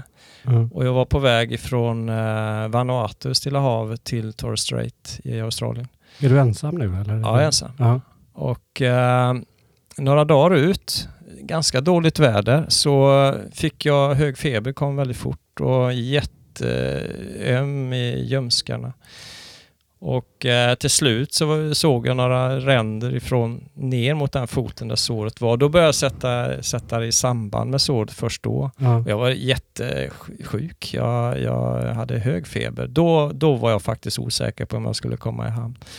Men, men jag hade antibiotika ombord och fick startat en kur där och försöka segla båten samtidigt Du fick också. bromsa upp det.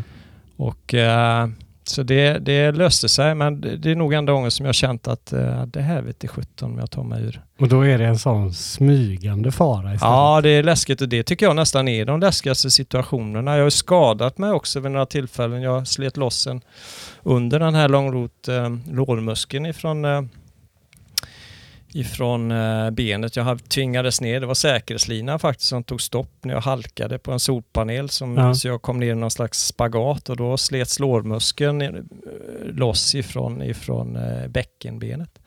Aj. Så jag är mycket vigare i högerbenet nu än jag var tidigare. För den växte fast längre ner sen. Men det, gjorde, det var väldigt, det var jobbigt. Men det måste ju gjort ont hela ja, så, vägen ja, ja, det, det, det, gjorde, ja, det gjorde fruktansvärt ont. Och det, var, det var ju ett trauma för, för kroppen för det blev en stor blödning i låret. Ja. Det, det var ju helt svart hela baksidan på låret. Ja, Ja. det blev, det tog ju tid innan det spred sig så men jag förstod att det var något allvarligt för jag tuppade nästan av när det hände. Ja. Så jag fick, en, eh, jag fick bara lämna seglen och försöka ta mig ner i båten och fick ligga ett tag och, och samla, samla tankarna och sen, eh, sen kunde jag inte röra mig först. Jag fick, eh, förrän jag fick lindat låret för det kändes som att muskeln var lös. Det var en konstig känsla och väldigt obehaglig känsla. Jag kan tänka mig ganska ny känsla också. Ja, ja, det var inget kul alls. det Men det var inte livshotande på det viset. Nej. Jag, förstod ju att jag inte skulle dö där, men, men eh, eller jag trodde i alla fall inte jag skulle dö där. Så, så, så, och när jag fick legat ett tag och smält i mig en massa smärtstillande och lindat låret, eh, då kunde jag efter någon timme eller två upp och fortsätta och reva det där seglet. eh, Men båten på. seglar på och Ja, hon gör ju det Malala, hon är så fin. hon är fin. Hon, eh, vi, vi tar hand om varandra ganska bra Malala och jag. Ja, hon är en väldigt fin båt. Jag kan ju Ja. så här, bara måste tillägga att jag har pendlat förbi här. Alltså, hon ligger ju synlig från E6an. Eh, och jag sneglade alltid på den här båten och tittade liksom och tänkte jäkla fin långfärdsbåt. Det var innan jag visste vem du var och Malala och hela det här grejen. Liksom. Mm. Och plötsligt en dag så var hon borta. Och jag saknade henne för det var liksom som en liten grej för mig att titta ut där. Ja. Och bara, åh, där ligger hon, vad fin hon är. Jag har Ja. alltid gillat röda båtar. Och, eh, men så, så här i efterhand så var det bara du som hade stuckit ut på en liten jorden runt-sväng. Så jag hade ju en bra känsla om att det där var en bra jorden runt-seglare. Ja, jo det hade du. Det hade du. Det, det, hon är fantastiskt fin, eh, Malala. Och jag, jag köpte den ju just för det här projektet. Jag Ja. hade en Travin 39 när jag började luska i det här med att segla nonstop. Men jag ville ha en annan typ av båt. Eh, och då, då hittade jag den här båten uppe i Stockholm. Eh, och det var, som var så bra med henne, förutom att hon kändes helt rätt i styrka och rigg och allting. Eh, det var att hon var helt tom inuti. Så jag fick eh, möjlighet att bygga en inredning som jag ville ha den som skulle passa för ensamsegling eh, till sjöss med en fas på till sjöss då. Ja. Och, och det, nej, jag tycker hon har... Jag fick till det så jag blev nöjd. hon har väl levererat hyggligt va? Ja, det tycker jag. Ja, det tycker jag. Ska hon leverera mer? Ja, det tycker jag också. vad, vad, vad är dina närmsta planer? Nej, jag, jag, jag vill inte ge ifrån mig för mycket plan, men jag har ju idéer. Och, eh, Vad är dina stora idéer då? Ja, mina idéer är ju att ge mig iväg härifrån till sommaren, sensommaren, för jag ska köra lite lotsbåt under sommaren. När det sista passet är slut i augusti där så, så sticker jag eh, söderut eh, mot Kanarieöarna. Det är nästan som en andra hemmahamn för mig och där bunkrar jag massa mat. Och, för jag vill alltid ha mat ombord så jag kan ta mig hem igen utan stopp. Det känns som en eh, bra grej, speciellt i dessa tider. Jag Ja. vill inte behöva tvingas in någonstans Nej, i en värld som kanske bommar igen alla hamnar. nej. Utan jag vill ha väldigt mycket mat eh, så jag inte behöver gå i land. Ja. För jag försöker ju... Ja, hur som helst, nu var vart vi var på väg. Ja, men, det, pratade men strunt samma. Det är ju kul ändå liksom. Det är en Ja. bra tanke. Ja, Ja. Och, och sen efter Kanarieöarna då så eventuellt via Brasilien, eh, Itaparica där vi bodde då i tio år, eh, besöka den som också var en hemmahamn då i massa år. Eh, därifrån eh, ner till Falklandsöarna och hälsa på lite pingviner.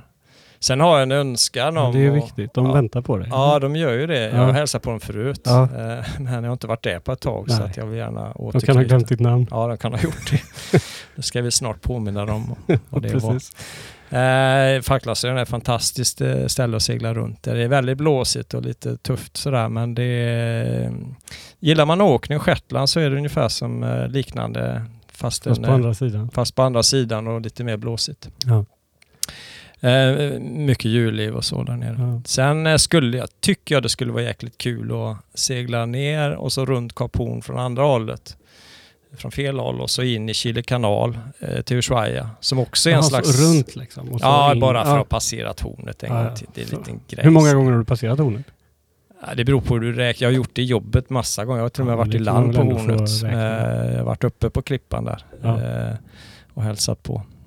Det bor ett litet chilenskt eh, fyrvaktar, eller argentinskt, eh, nej chilenskt. De har inte glömt ditt namn? Eh, det har de säkert, för det är, det är fler än jag som har varit där uppe. Okej. Eh, och, och eh, därifrån in till Ushuaia som, som också eh, som var utgångspunkt för de här eh, kryssningsfartygen, ekokryssningsfartygen som jag jobbar på i Antarktis. Ja. Eh, därifrån till Sydgeorgien som eh, är världens mest fantastiska vildmarksö. Eh, och därifrån via Tristan da Cunha som är eh, världens mest avlägsna bosättning tror jag. Ja, det är en av dem i alla fall. Där har också varit men eh, det vore kul att komma tillbaka. Ja. Se om de minns mitt namn. Men, eh, men Därifrån. eh, den här expeditionen då som typ nästan inte låter som en expedition när du pratar om det utan snarare lite som en hemma i världen-känsla med Malala. Ja, Hur lång tid? jag har bara eh, nio månader på mig. Och du ska göra detta på nio månader? Ja, det låter ju galet. Tänker du gå i land då eller? Ja, då, det Ja. tänker jag göra. Jag har några veckor i land också har planerat in. där. Men jag vet inte om jag kommer hinna med alltihopa detta på nio månader. Men jag bör vara tillbaka i Sverige igen. Jag sticker i augusti, jag behöver vara tillbaka i maj för då börjar jag jobba. Så, så ja, vi fortsätter då Ja. eh, via Tristan Cunha till Sydafrika. Så från Sydafrika så börjar det nog bli bråttom hem. Så att det blir nog, Det kan nog bli en sträcksegling där. ja, upp till Azorerna i alla fall så får vi se om jag har en tid att stoppa där. Ja. Men, men jag seglar ju runt hela jorden på sju och en halv månad så att detta borde ju funka. Men rent, eh, rent säsongsmässigt, eh, hur hamnar du då? Blir det Ja, rätt, säsong. det- Nej, men det blir väldigt rätt. Jag kommer ju att segla mot sommar hela tiden. Först söderut på väg mot sommaren där och sen norrut. Då har du ju vänt. Då är du på väg mot sommaren hemma. Så det är ju en, e- det är en evig jakt på sommar. Så sommarjagar. Det är perfekt. Ja, det är helt Jag har perfekt. inte tänkt på Varför det. gör inte Så- fler så? Nej, det är ju lysande. Ja, varför gör inte fler så? du är ganska ensam i ditt slagen då, får vi väl säga. Ja, nej, det finns allt Nej, fler som herregud. Jaga sommar gör vi väl allihopa Ja, hela tiden. Det är det enda vi håller på med. Ja, absolut. Eh, Det är väl inte på det sättet, men eh, jag tänker mer att, att, Ja. att, att jobba på det sättet som du Men, gör. men, men det här är som sagt var, alltså det är en genomförbar idé. Om Ja. jag sen kommer att genomföra idén, det, det vet jag inte. Nej. Det, det är bara en idé. Ja. Eh, jag kan ändra planer. Jag tänker inte eh, boka upp mig för någonting. Det finns ingen prestige. Det, finns bara, eh, eller ska bara finnas lust att göra Ja. olika saker. Det måste vara lust som driver för mig. Eh, jag vill inte ha massa yttre eller inre press på mig. Jag tycker det låter superbra. Ja. Men för att summera lite av det här säkerhetstänket vi ändå varit inne på och som detta avsnittet har eh, handlat om. Eh, om vi skulle sätta upp tre punkter att ta med sig från det tänket vi har haft och pratat om. Vad skulle de tre punkterna vara? Ja, alltså det första tycker jag är att eh, säkerhet för mig det är, det är som ett eh, öppet levande dokument som hela tiden ska spelas i hjärnan. Att man ska vara medveten om vad man är och, och eh, riskerna med det och, och ha eh, tänkt igenom vad man kan göra om olika situationer går, går fel. Ja. Eh, Så man är liksom mentalt förberedd. För är man mentalt förberedd då, då blir man också praktiskt förberedd för om man mindre risk att man hamnar i, i panik. Så nummer ett är mentalt förberedd. rätt Ja, det tycker jag. Sen nummer två tycker jag är viktigt att... Fan, det blir många punkter här kommer jag på. Eh, Men en punkt i alla fall är... Vi måste inte hålla oss till tre. Nej, men eh, en punkt så där tycker jag är att eh, man hör ofta seglare, de, de seglar bara när det är fint väder och det, det, det ska vara fint väder och nu för tiden så är ju väderleksprognoserna så, så rika och så exakta och, och lätta att ta till sig även när man är till sjöss. Så att många väljer att vänta och vänta och vänta, vänta, vänta till vädret är perfekt. Och Ja. de kanske inte har varit ute och testat i hårt väder. Jag tycker det är viktigt att man, om man nu ska ut på långsegling eh, över ett hav, så måste man vara beredd på att det kan bli vilket väder som helst. Och då är det, då är det en bra säkerhet att ha prövat sin båt i hårt väder. Det är Ja. först då som du vet vad som funkar och inte funkar. Det är då du vet var vattnet kommer in där det inte ska komma in och du vet eh, var redpunkterna sitter de ska. Att, eh, att det inte helt plötsligt börjar skava på något ställe. Eller, alltihopa det där. Eh, Lär dig din båt. lära din båt och segla din båt i lite tuffare väder. För lär man sig att segla i lite tuffare väder så blir vädret bättre. Ja.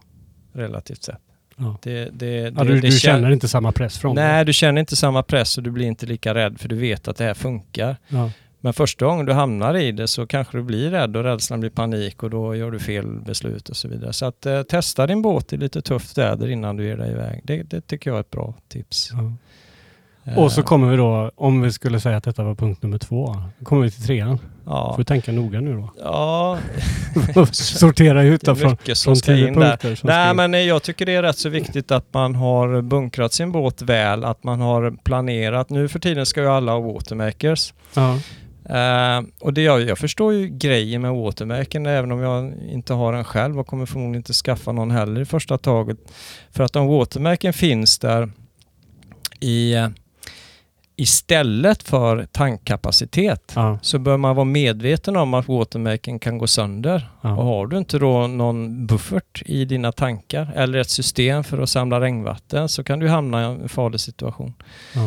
Så i- Men alltså det, och, punkt tre, den blir lång alltså. Men, men, men eh, kör på. ja, alltså rätt utrustning och rätt förberedelser, eh, rätt eh, Ja, man har tänkt igenom det här med vatten och det är väldigt viktigt att ha Ja. vatten under en längre, nu pratar vi om längre överhavsseglingar. Ja.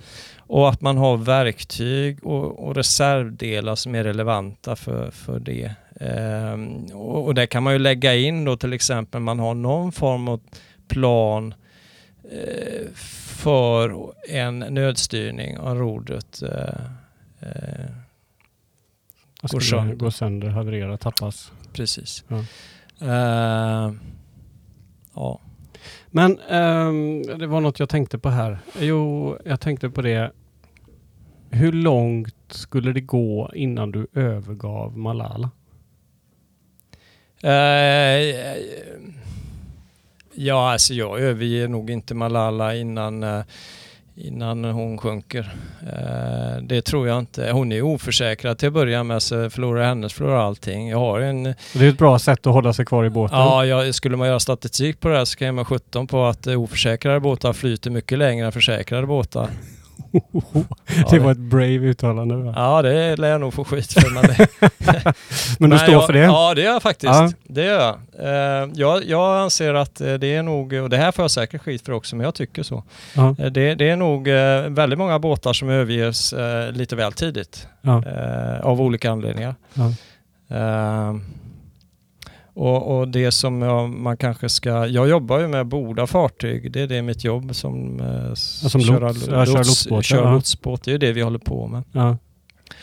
Och vi gör det under kontrollerade former. Och eh, alltså tanken på att ta sig från en, en segelbåt upp för en lotsledare, för det är ofta enda sättet att ta sig upp på ett eh, lastfartyg. Ja. I, I grov sjö, det är oftast det det handlar om. Ja. Eh, och inga fändrar, ingenting liksom. Och, och i olika fysiskt skick, det är både farligt och, och, och svårt. Många gånger farligare än att vänta ut vädret och Ja, sitta kvar vid båten. Ja, absolut. Så länge båten flyter och, och sådär. Man kan, inte, man kan inte hojta på hjälp när bearnaisesåsen skär sig liksom, utan man får fan gilla läget lite. ja, det där kan du klippa bort. Nej, det där tänker jag inte klippa bort. Det var det bästa någon har sagt i podden ever. Jag tycker nästan vi låter, vi låter att det var, var slutcitatet liksom. Ah, Man, okej. får, man får inte ropa hjälp på hjälp när bearnaisesåsen eh, skär sig. Man får gilla läget. Ja, men lite så. Alltså, är man där ute i en liten båt, man måste vara medveten om vad man är. Det var lite det säkerheten. Det Ja. var lite det jag menat hela Ja, vägen. ja, jag, att, jag, eh, jag förstår det. att eh, är, man, är, man är utsatt där ute och Ja. det får man vara förberedd på. Ja. Eh, Anders, skitkul att du har varit med i podden. Fantastiska tankar av en mycket erfaren människa och väldigt, väldigt roligt att ha varit eh, ombord på Malala, den här fina röda segelbåten som jag har spanat på, på håll. Jag önskar dig jättestort eh, lycka till med din eh, lilla expedition som du ska ta dig för den här nio månaderna. Lycka till Anders. Tack så mycket. Tack. Du har lyssnat på Långseglarpodden avsnitt 14. Vi som producerar den här podden heter Niklas Rode och Klara Svedlund. Vill du komma i kontakt med oss så gör du enklast det genom Facebook och ett meddelande. Till nästa avsnitt så får ni ha det så bra allihopa så hörs vi. Hej då!